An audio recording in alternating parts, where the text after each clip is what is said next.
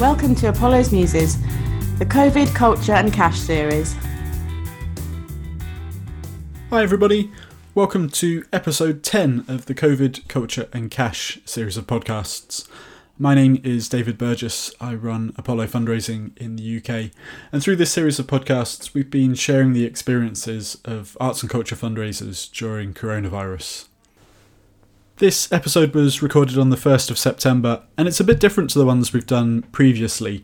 Um, most notably, in that rather than one guest, I'm joined by three fantastic fundraisers. So you'll be hearing from Lucy Stone, who runs No Stone Unturned Fundraising, Steph Graham, who is an arts sector consultant and director of Adapt for Arts, and Dana Kahava Siegel, who is a fundraising and management consultant um, who works both with Adapt for Arts and the Management Centre and you might remember Dana, who joined me for episode 8. This was recorded after the first deadline for the Arts Council England Cultural Recovery Fund. Um, so, if you're not familiar with that, the UK government announced a £1.57 billion investment into the arts and culture sector to try and get the sector through coronavirus through to March 2021. The money was distributed through different funding bodies, um, with £500 million available across two funding rounds from the Arts Council England. One of the things that made this funding round really interesting was that it wasn't just available to um, traditionally subsidised arts organisations. This was to span organisations working across the sector. So it included commercial partners who might not have, have previously submitted applications to the Arts Council to support organisations going through this process, Lucy pulled together a team of 15 fundraising consultants, uh, and Steph, Dana, and I were all part of that team. As a group, we reviewed proposals and offered feedback, and in some cases, we also worked much more closely with organisations, helping them to draft their proposals. Having reviewed so many proposals in such a short space of time, this was a chance for us to come together and reflect on any trends or lessons that we'd learnt from the proposals, and also share our thoughts on the Arts Council England Cultural Recovery Fund process.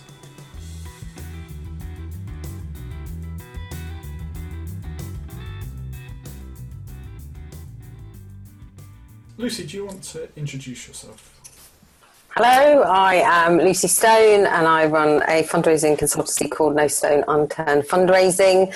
And for the Cultural Recovery Fund, I brought a team of 15 people together and collectively we looked at 215 bids in not very many days. Uh, hi, I'm Steph Graham. Um, I'm an art sector consultant. I was one of the 15 reviewers that worked with Lucy.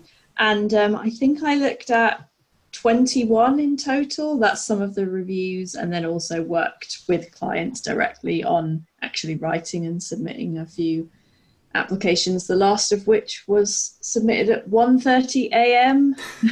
the night uh, before the deadline.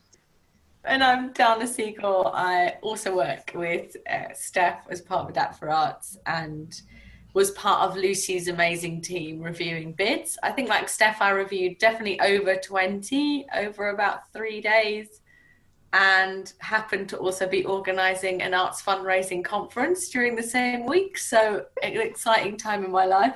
Like Steph, we also worked on some bids uh, with our clients outside of this, and we are still in the process with a few yes. people of applying to the second round. So, I'm not quite clear of it yet, but I can see the light of the cultural yeah.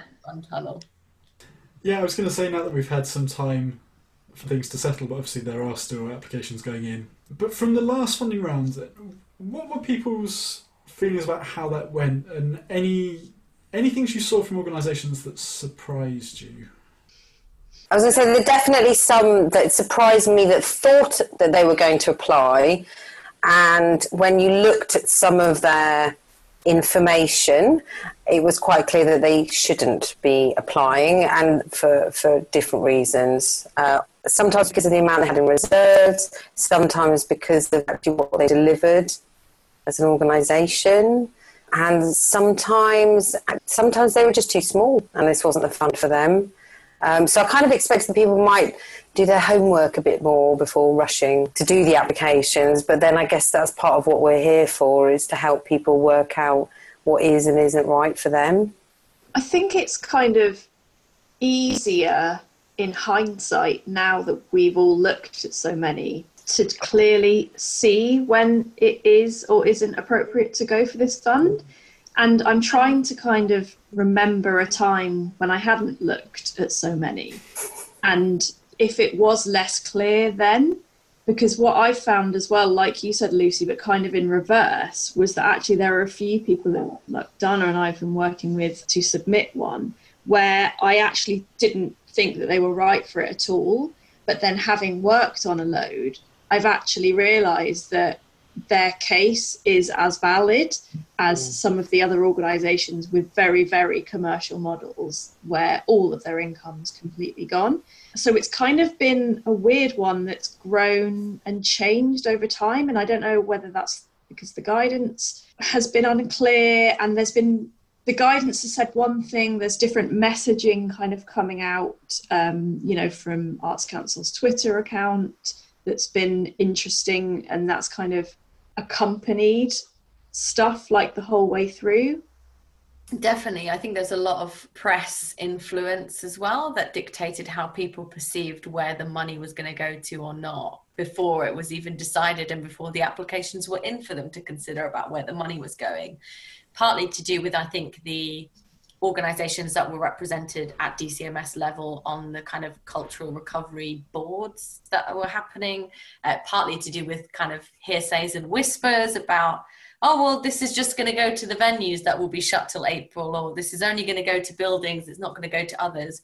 Whereas clearly in the guidance it says we're interested in hearing from a wide range whether that's touring companies buildings commercial non-commercial organizations so I definitely think that there was a strong press influence that dictated that some people ruled themselves out at the beginning, but actually, as the process developed, realized that they are culturally significant, they are viable, were viable before and are viable after, and are therefore at a very basic level potentially eligible to apply. So I, I definitely think it's something that evolved though, like you described, Steph, as the process happened rather than mm. being very clear from the outset.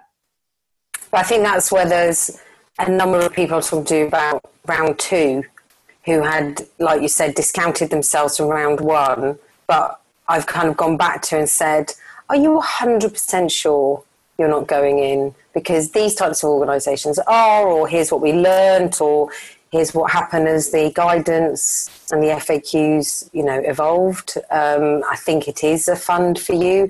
And also there's just that question of what is it you're planning to do over the next six months?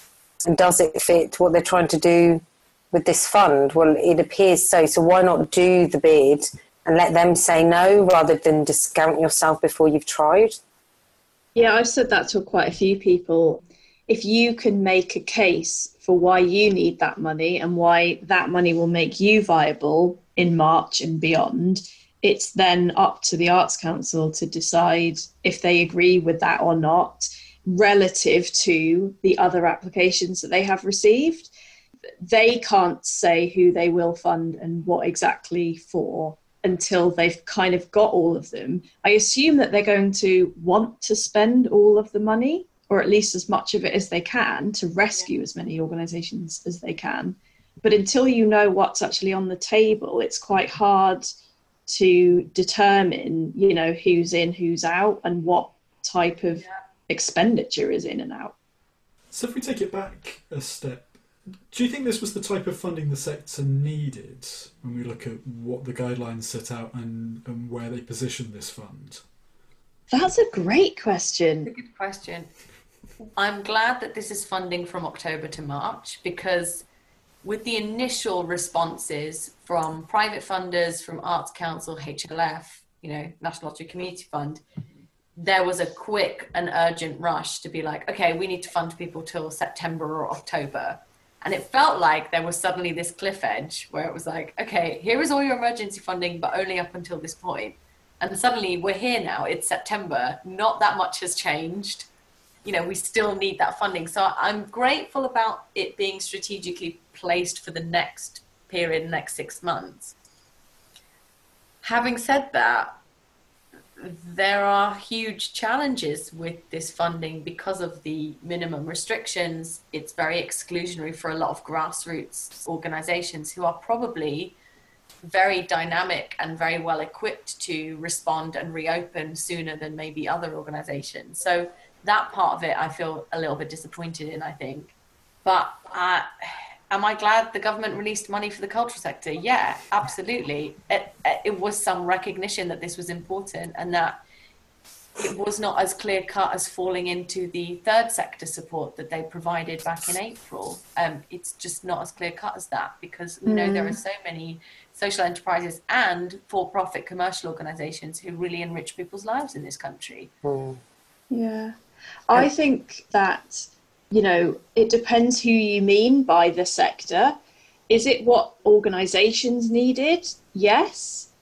Will it save jobs? Absolutely not.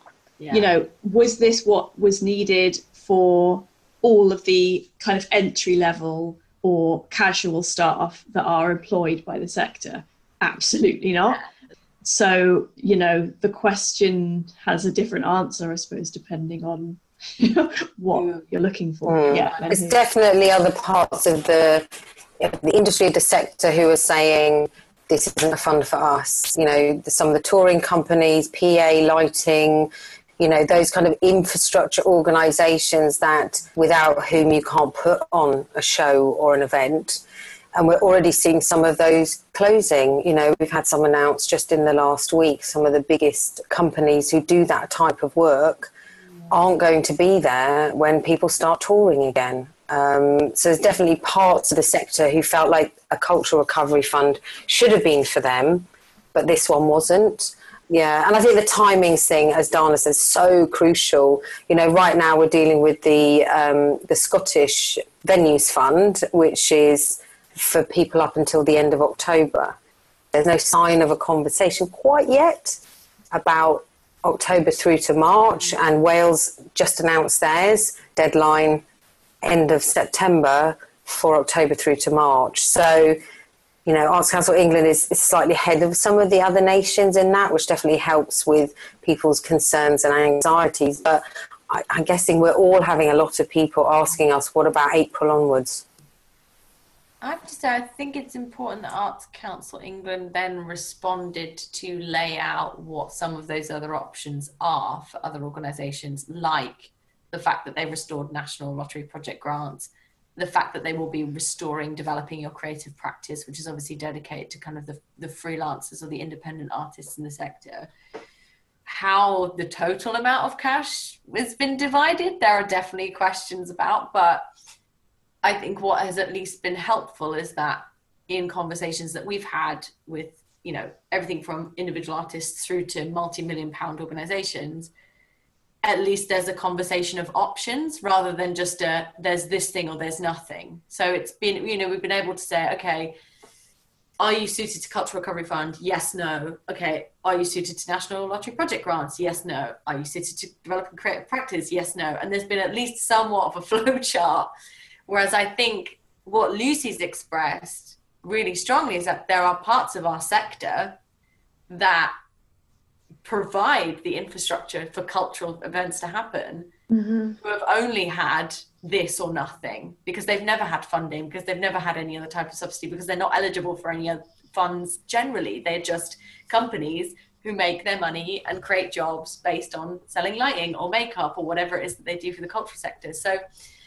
that is i think where it is really tricky. And how many of those organizations will survive and how that will impact on the organizations that do survive we, we just don't know yet. And that's that seems a real shame. That seems really sad. And, and do you think actually part of that could have been addressed if the criteria for the loans program was broader?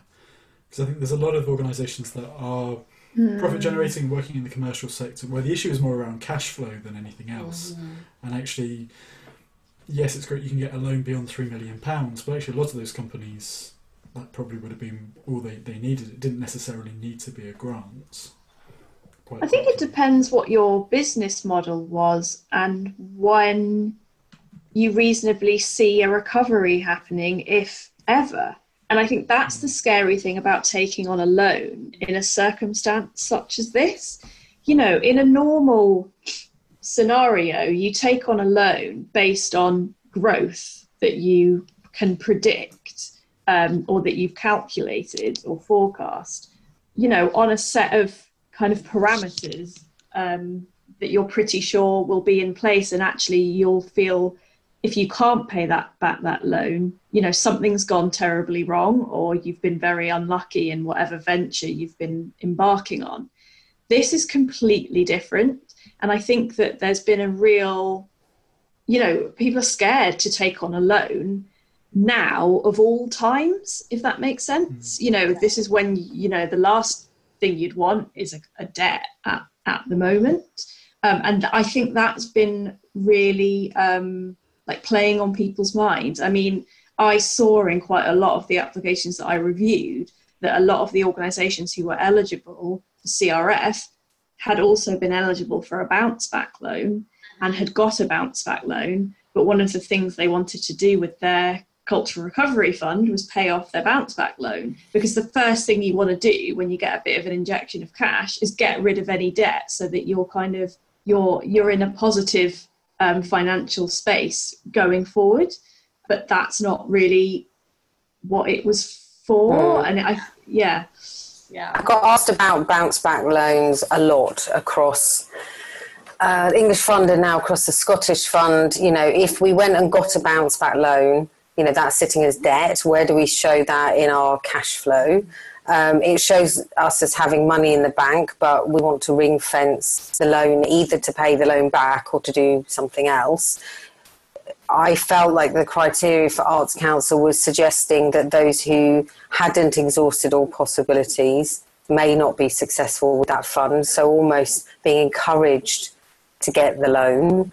Um, did put a lot of people in that kind of back foot, like, you know, like Steph said, the difference between how why you normally get a loan and why you're now getting a loan, which is for survival, which is a very, very different thing. But I think in a lot of this process, people needed to get their head in a very different space. So you had that headspace about loans and debts. And then for organisations who hadn't been to Arts Council, never had public funding before, they almost didn't kind of understand the basic concept that those of us who are really used to public funding are, you know, very okay with.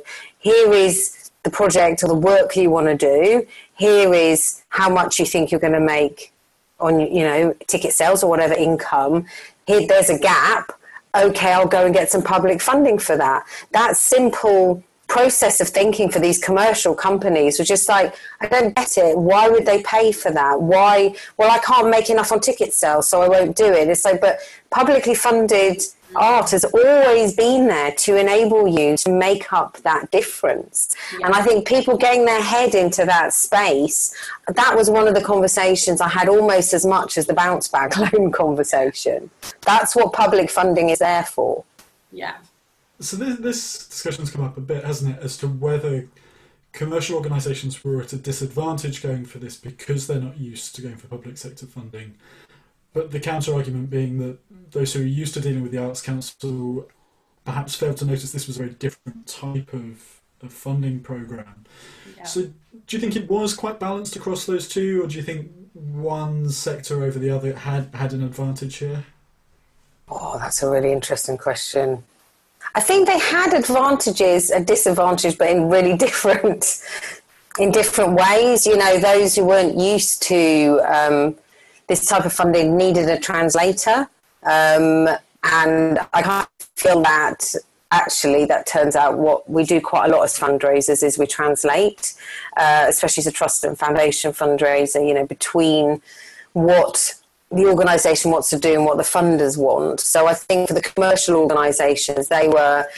It just took them time to get their heads around it. But when it came to the management accounts and the cash flow, my experience was that the commercial organisations, whilst it took them a little bit of time to understand exactly what Arts Council meant by management accounts, which is slightly different to what their accountant means, they had those finance documents down so much quicker, so much slicker. Um, you know, so I think there were there was a kind of you know, if you kind of balanced it out, probably about the same. But there were some things, you know, that your commercial organisations were further ahead on, and other things that the non-commercial sector were further ahead on. Yeah, totally agree. The two, the two best applications I saw that I thought, if the assessors are following the criteria, these are in the bag. One was a commercial, and one was a non-commercial. So I think it's really interesting. The commercial uh, the strength came because of the way that they articulated the value for money of the investment for public funding, the way they articulated their financial viability before and after, and the fact that they requested to get to a position of zero by March, not to get to any other positions because they said we are so confident in our ability to generate income that we don't even feel we need really crazy levels of reserves. We're not going to ask for too much money. So that I think was an amazing, amazing application. But then the strength of the non commercial application came from the argument of what would happen to cultural infrastructure in that place if that organization was not able to survive and thrive. And because they, like the commercial organization, really articulated the value for money and the cost cutting measures that they'd taken over the period of time that they'd done and the proposed cost saving measures they were going to do from October to March, which just showed that they were spending every penny really efficiently. So mm. I think it's it, it's the organizations, like Lucy said, who have just a stronger financial acumen, management, understanding of their organizations, were able to communicate it much clearer in the narrative as well, even if it wasn't kind of even if that narrative needed a little mm. bit of mm. rephrasing to go with some of the criteria in the fund. So yeah, that's definitely my experience that there were advantages and disadvantages to both. Yeah, there's definitely a stylistic difference between how the organisations expressed what position they were in financially. And I completely agree with Dana that commercial organisations did really well in that first question of how have you saved costs? Because they're a business, they're used to doing that. They're used to keep, you know, being as lean as possible. Um, that that's how they run. Funded organisations aren't as good at that. Um, having said that, the the final question around equality, the answer from to be honest, the majority of commercial organisations I saw was absolutely shocking to someone who has worked exclusively in the third sector um, and that has had to um, make strides um, into diversifying and inclusion as part of their funding agreements. Mm. I mean, to have organisations asking for, you know, 1.5 million pounds of public money and say that they do one International Women's Day event a year, and that was their answer to how they contribute to equality, diversity, and inclusion was actually at some point, you know, I, I was angry. And it made me realize that actually all of the things or all the, the sections of society, I suppose, that I feel disillusioned from in general is is because I'm not working in that space where that's not um, something that's talked about ev- every day. You know, these types of initiatives um, around equality are just not something that a commercial organisation has to think about every day. They should, but it, it absolutely doesn't, you know, uh, mean that their bottom line will be affected, whereas publicly funded organisations have to think about that for all sorts of reasons so yeah, that was a huge difference. I I thought. So I only read two on that last question about diversity that I felt would actually be graded as strong. I think most of the ones I looked at were just trying to get to the kind of met category criteria. Um, the two that I read that were strong, one was commercial and one was uh, traditionally publicly funded, and they were strong for very particular reasons about how vocal their staff team and board had been about making these things happen. You know, I like to have some really challenging conversations with some others about this is not good enough. Your answer is not good enough. With people, you know, I think I told you all, I had one conversation with somebody where there was like, there's no point in doing this equalities work because things never change. To which I said, well, I can vote. So things do change, and there are things that all of you can be doing. Here are 10 examples that you as an organisation could be doing. That particular person now has he, him on their signature. You know, I showed them a very small thing that they could do to show equality in their organisation and to, you know, help some of the um, voices that perhaps they're not hearing so much in their organization.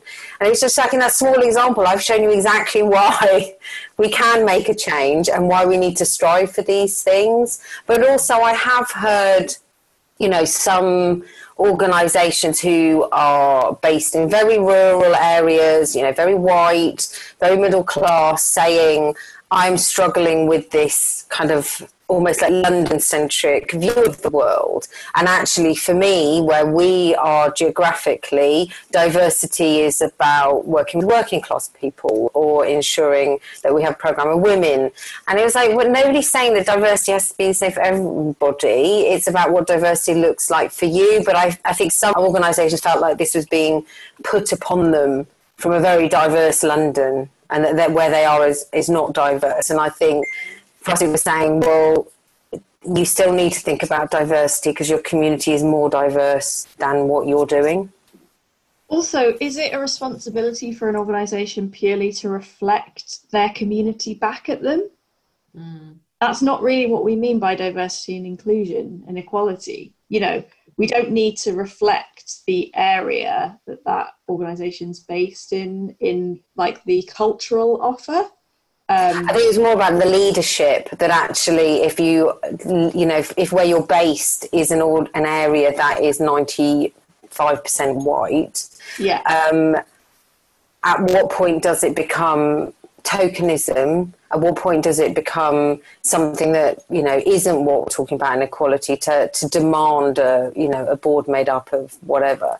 You know, of, I believe that representation matters and that you need to strive for that diversity because how do young people or young women or young black people or whoever you know kind of looking at something as a potential career or potential place or space that they can be in how can they know that it's for them if they don't see anybody who is like mm-hmm. them represented mm-hmm. there? So I think you should strive for more. But I think those were the kind of conversations that we, that we were having. And actually, I think it's really important to have those and challenge that and ask that question.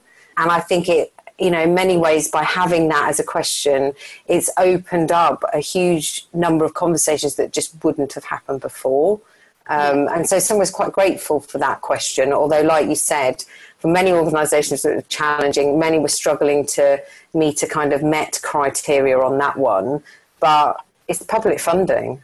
We should yeah. be having that conversation. Mm-hmm. Yeah. So we've touched on it a little bit as to some of the strong applications. What were some of the characteristics then of people when you looked at applications? You thought, yeah, this is this is strong. Answering the prompts. yeah. answering the prompts, hundred percent with yeah. facts and figures, and not too anecdotal. I think the number of times I must have said something along the lines of, there is a difference between saying our organisation is popular and saying this many people access our work, our venue, our services per week, month, year. Just put a figure in it, you know, and also the facts and figures. Two of the questions were finance questions. Where are your facts and figures on your finances? How is that aligning to what you said in your management accounts and your cash flow? You've already done all the work on the finances. Use yeah. that in the answer to your question. Yeah. Yeah, I definitely found myself getting very frustrated where I could see from the cash flow clearly that it was fine and a decent ask, but nowhere in the narrative did they say, what that money was going towards and how that was then going to make them financially viable. And you go, it's exactly what you said. It's like, you've done all the work. Like, you just need to explain it quite clearly here. And actually, the majority, one of the key reflections I had is the majority of my feedback back to venues and organizations that we worked with was about structural changes you know restructure this this way describe this this way instead where it, you could see that it was there but there was just this a struggle to articulate and i don't know if that's because of just the deadlines or the inexperience of applying for funding before or whether that was just because people just couldn't see the wood for the trees at that point because mm. they were mm. so in their numbers and they were so in it that they just couldn't explain it very clearly um, yeah but yeah, that was definitely something that I found myself getting quite frustrated with. Going, the argument's there with the numbers, just make it with the words. Yeah. I think yeah, clarity, like just writing things in a think about think about the person who's reading this.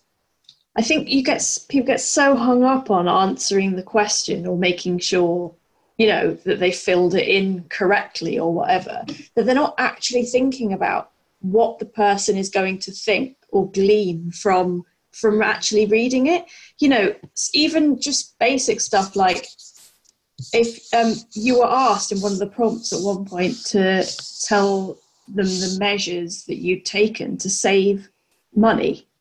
So right the measures we've taken to save money have been colon bullet bounce back loan bullet some redundancies. You know making it clear has to be the number one thing because the thing is like lucy said at the beginning the team of 15 of us reviewed 250 think how many applications the actual funder is going to look at. Thousands and thousands. They're going to spend about five minutes on each one at least on the ones that are under 250000 pounds. It needs to just be clear. And then like dana said they just it needs to make sense as one cohesive thing. The the, the questions don't get split up and go to different people. Mm-hmm. The questions make up one application along with your finance documents. If those don't speak to each other or make sense as one clear narrative, then you've done something wrong, basically.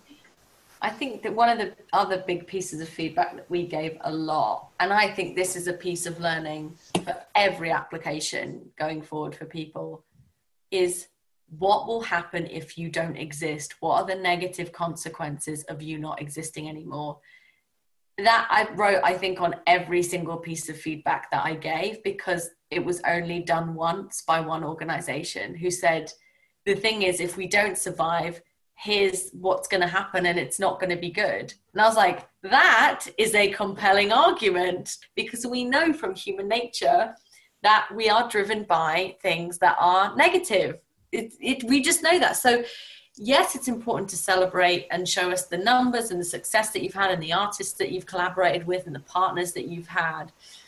But tell us what it what vacuum is left if you're not there because again this is a competition for funds and you have to find the most persuasive way of making your case and we know that presenting it that way is the most persuasive way so when i saw a good one which was one out of the 25 plus that i saw who told me this is what's going to happen if we mm. don't survive i was like yes and you've made it emotionally compelling for me as a reader as an assessor suddenly my heartstring was tugged i needed mm. that because you're then going to make me remember you so I think that was a really, really important piece of feedback and learning that organisations have to take going forward as well.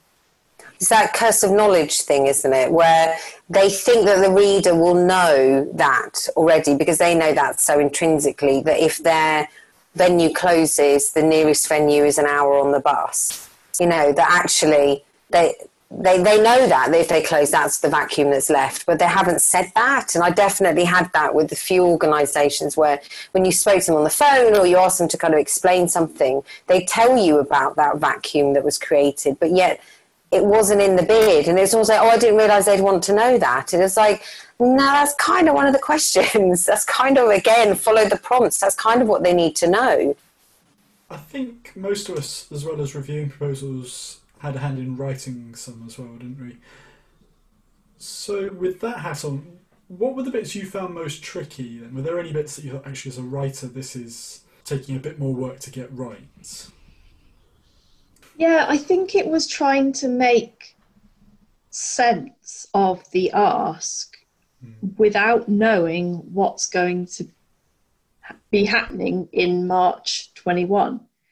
And also making sure that you're asking for enough that would see you through to that time and then getting that argument pitched at the right level that the ask amount matches like i said before like what what you're actually writing in the narrative and I think that that was quite a tricky decision to make for some organizations about what to spend the money on. You know, how much money do you need and what you're going to spend it on? Well, you know, if someone gave me 200 grand, I'm sure I could spend it on loads of things that could make me more financially viable. But where's, where does that stop?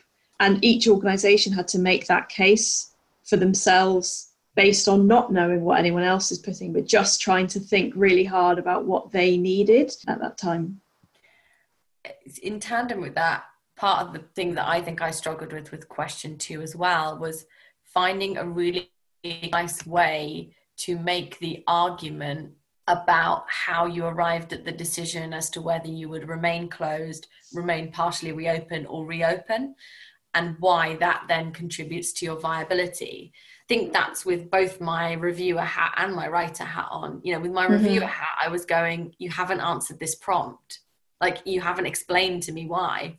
With my writer hat i was going i don't have enough characters for this. And actually what is a really concise way of explaining that? I i think a lot of organizations slightly overlooked that aspect of the question. And i think actually that's going to be one of the most important parts of the criteria because my suspicion is that you know given that value for money is the basis and the foundation on which this criteria is being set if you're not then explaining why it's a value for money, the best value for money, you're not enabling them to make the best decision possible and you might get discounted for saying you overlooked this or you didn't explain properly so mm-hmm. that for me i think was the part of the questions that made me feel the most nervous and particularly working with subsidized organizations because mm a lot of their remit, a lot of their raison d'etre is just making stuff happen for people, for the communities that they serve, right? They believe in the greater good of it. Like, why wouldn't we do cultural activity if we could over this period? We mm. have to, mm. it's what we do. But actually, that's not a good enough argument. It needed to be made a financial argument. So, you know, are you going to, as a result of that, generate more income? as a result of that are you going to be in a stronger position to apply for more funding you know what are the criteria that make it a financial decision to do that rather than just something that feels really good to do so that i think was probably my biggest struggle when it came to writing the application i think for some of them it was about decisions that they had made before the fund was available so they'd made a decision to close until March for a very particular set of reasons, but now they were kind of laying it out on paper.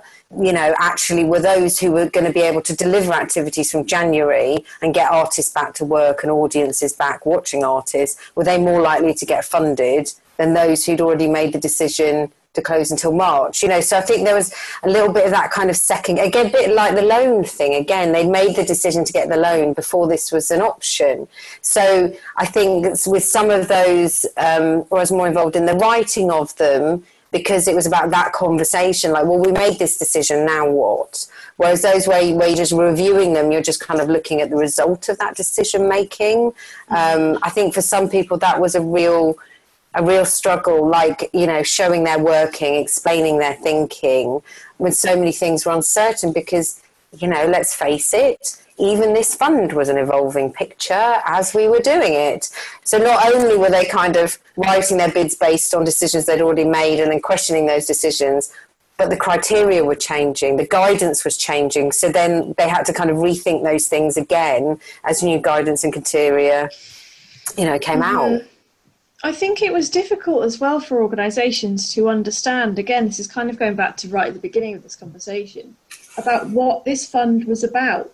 Because actually, if we think about what was coming out of the Arts Council, especially for the emergency funding, paying freelancers was one of the things that they had really stressed that they wanted to see people using their emergency funding. So it just felt so alien, I think, particularly for organisations that are publicly subsidised and have created jobs and are using grant funding to create jobs, to then say, well, we're going to make a load of people redundant. It just felt so, mm. so wrong.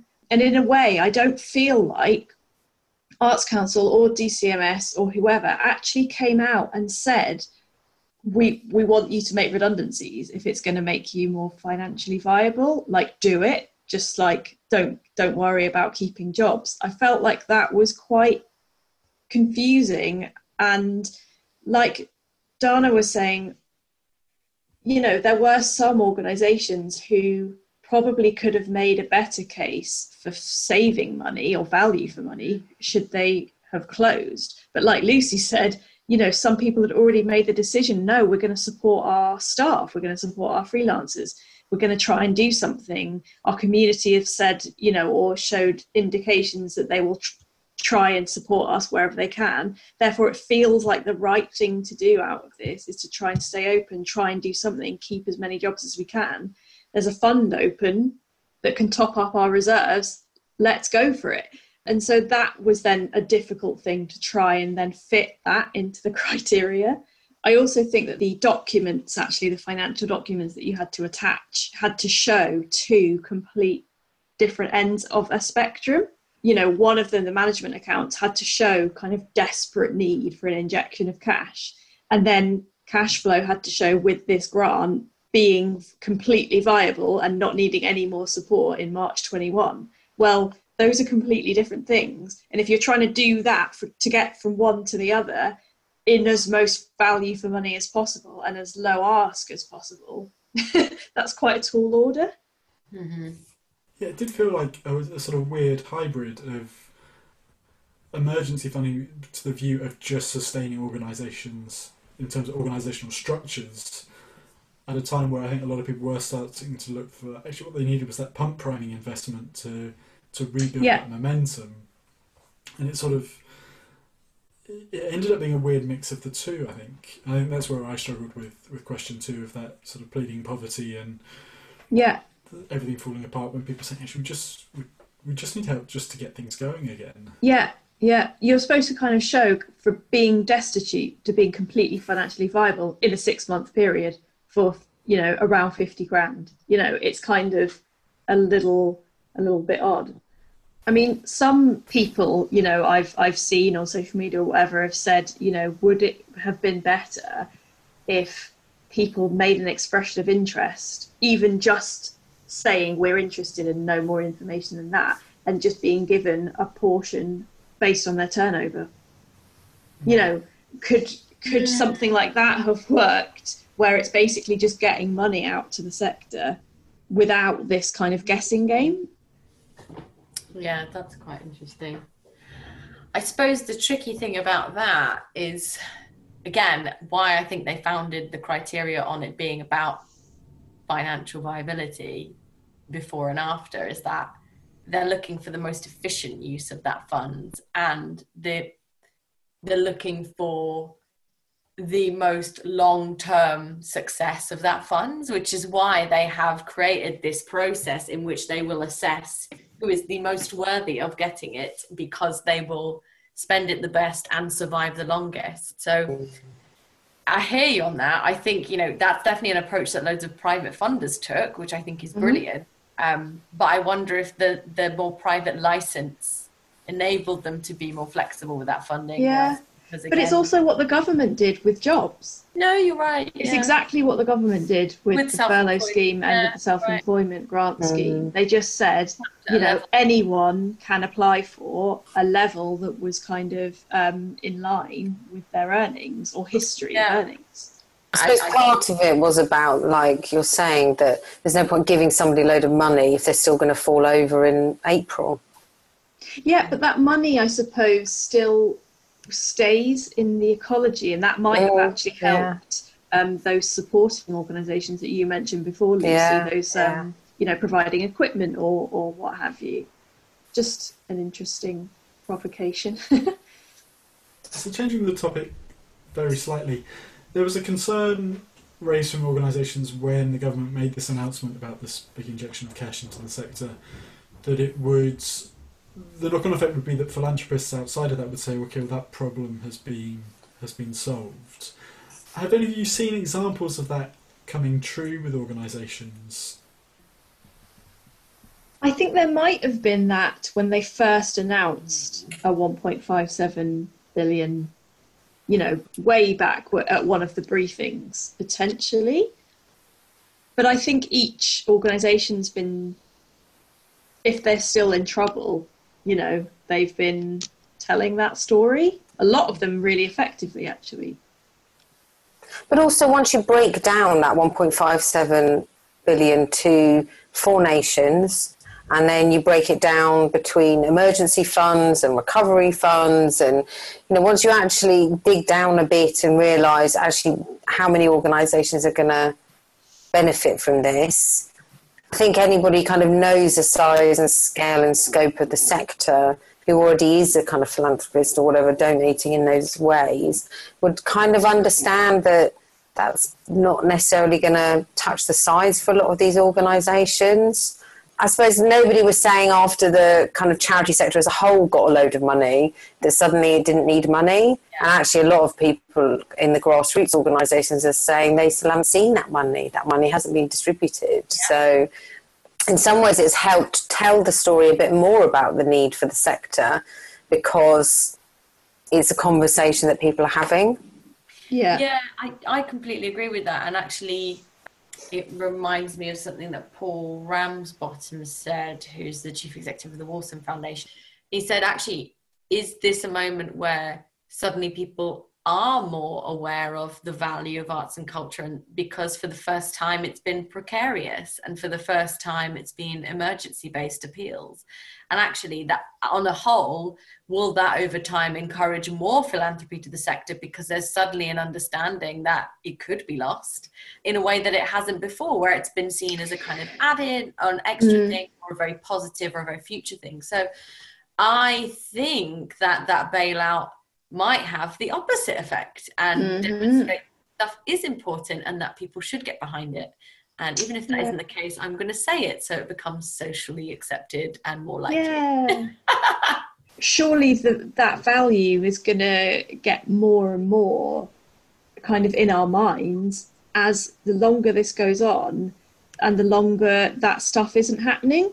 You know, actually, bars are open again, pubs are open again, restaurants are open, um, you can go shopping, but you still can't go to a gig, can't go to the theatre. Mm. Um, you know, galleries are only just opening. A lot of places that rely on tourism actually for ticket sales and visitors and things are still suffering because that tourism isn't happening.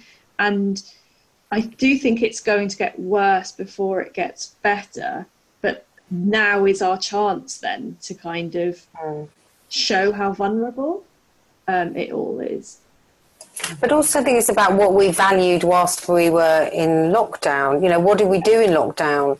We all rediscovered hobbies. We, you know, listened to more music. We spent more time dancing around our kitchens, whatever that was.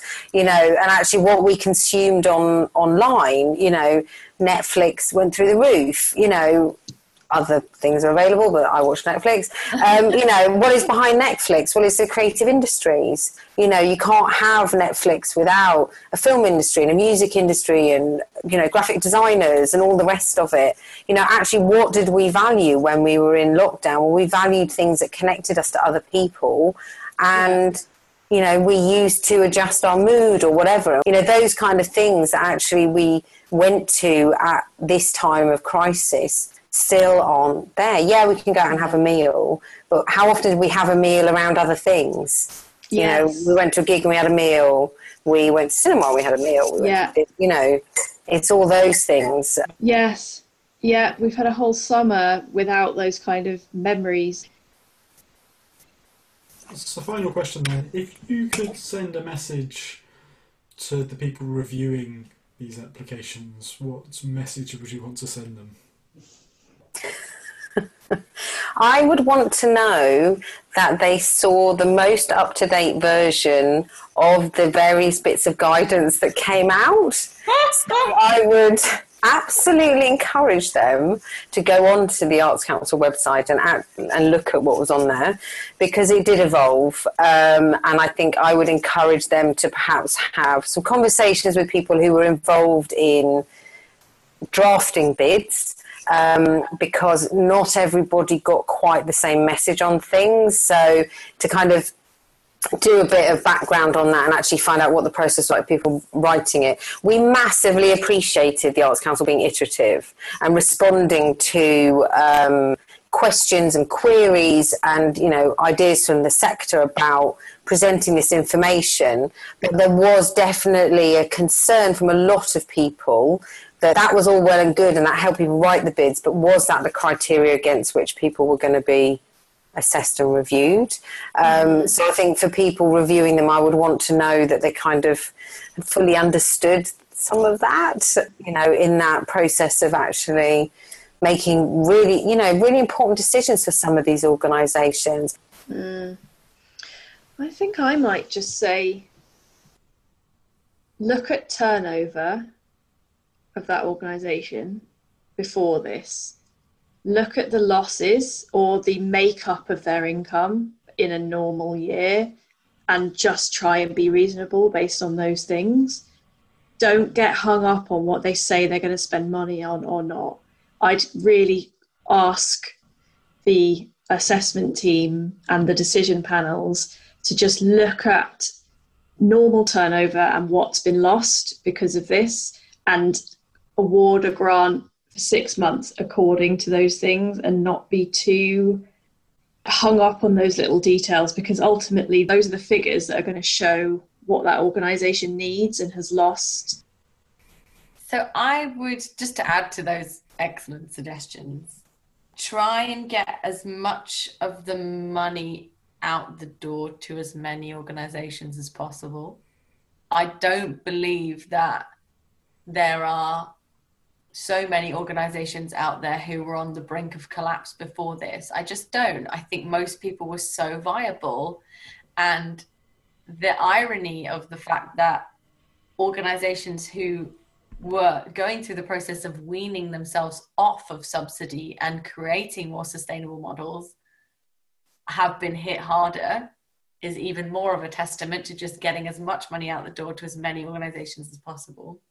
I would also say to think about the mix, make sure that there is that balance there and that it's not just, you know, venues need lighting rigs, they need actors, they need so many different things. And that what I would hope to see is that if you mapped out an ecology of the sector, that there was support that went to all the different parts of it as a result of this. So those are some of the things that I would want them to do as assessors to really think about yes, look at the detail of each application, but keep in mind the bigger picture all the time and the balance of, of the fact that there are so many intricate, delicate bits to this ecology of work, and we need to be able to support all of those. So, yeah.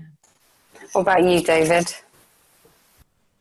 Yeah, I, I think certainly the point about the, the guidance and considering when applications were submitted compared to when the guidance was updated. So we know obviously people that submitted earlier might not have seen that the uh, character limit for question two was extended or had drafted their response based on um, only having 2,000 characters when actually they had, had twice as many. Mm. Um, and yeah, so try, trying to balance that out. And I think I think the point about the ecology and the wider mapping of that is a really key one because I I was surprised reading some of the applications, uh, certainly from the more commercial parts of the, the sector where you perhaps have a, a misconception about what they do and the role they play.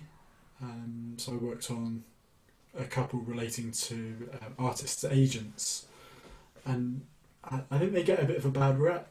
But actually, when you really dig into the role they play, um, and the fact that actually for a lot they are providing the, the artist development function that we see perhaps in other parts of the subsidised sector but don't necessarily see in um, the more commercial side, yeah, that, they're absolutely fulfilling that role. And it was only through going through that you start to really understand where they fit in and just what is it at stake if they weren't there. Uh, so, uh, yeah, I hope they're able to look past some of those perhaps preconceptions, and because they are a lot of them are going to be looking at parts of the sector they've never engaged with and never really really dealt with before. I probably would want to say thank you because it's not a job I would want to do. no. Such a good point. Yeah. Thank you honest. all, because you know we we we acted as a mini assessment team, like like has been said before, and it's it's demanding, it's emotional, it's difficult, it's thrilling, it's lots of things, but yeah, it's not e- it, easy. It is not, and and to be objective, to be fair, to be equitable in your decision making, to not allow how hungry you are or hmm. how tired you are by that point to affect or cloud your decision making. It's not an easy job. So hats off to them for sure. Yeah, I absolutely would not want to do it. I wouldn't want to assess those bids. I think, yeah, I think, like you said, you know, sometimes you're just tired or you're fed up or you just read one that was really annoying and now you've got to come to the next one not being annoyed or, you know, or you read one of an organisation you adore and they haven't presented their best case and then you've got to get your head out of that and into the next one. I, I honestly don't, I don't really know how they do it. I think it's quite remarkable. It's funny. I'm like sitting here thinking, God, wh- what kind of person am I? But I like, I would totally do it. um, but I guess I've done not in these circumstances. Oh, actually, no. You did work at Arts Council, you know, during the coalition cuts. So I suppose I, I feel like I have done it. I feel like I've been there. That's I suppose why my mind went my mind jumped to the really simplified look at losses, look at turnover, because that is a way of like I suppose almost dehumanizing the applications and looking at the numbers. You know, numbers don't lie. That's the easiest way to make the decision in a way, but um that would just be my approach. But yeah, hopefully they, and I know that people at Arts Council do this, you know, they're really supportive to one another and talking to each other about the benchmarking process that you as an individual assessor are going on with the tranche that you've been assigned is really important because you're all, you know, each individual person's only kind of looking at a sample. So discussing your sample with someone else's is really useful. So yeah, support each other. Fantastic. Well, a huge thank you to, to the three of you, and fingers crossed to everyone that's submitted applications and are waiting on the results. Uh, fingers crossed we get those results in that detail very soon. Thanks, David. Thank you. Thank you. Best of luck, everybody.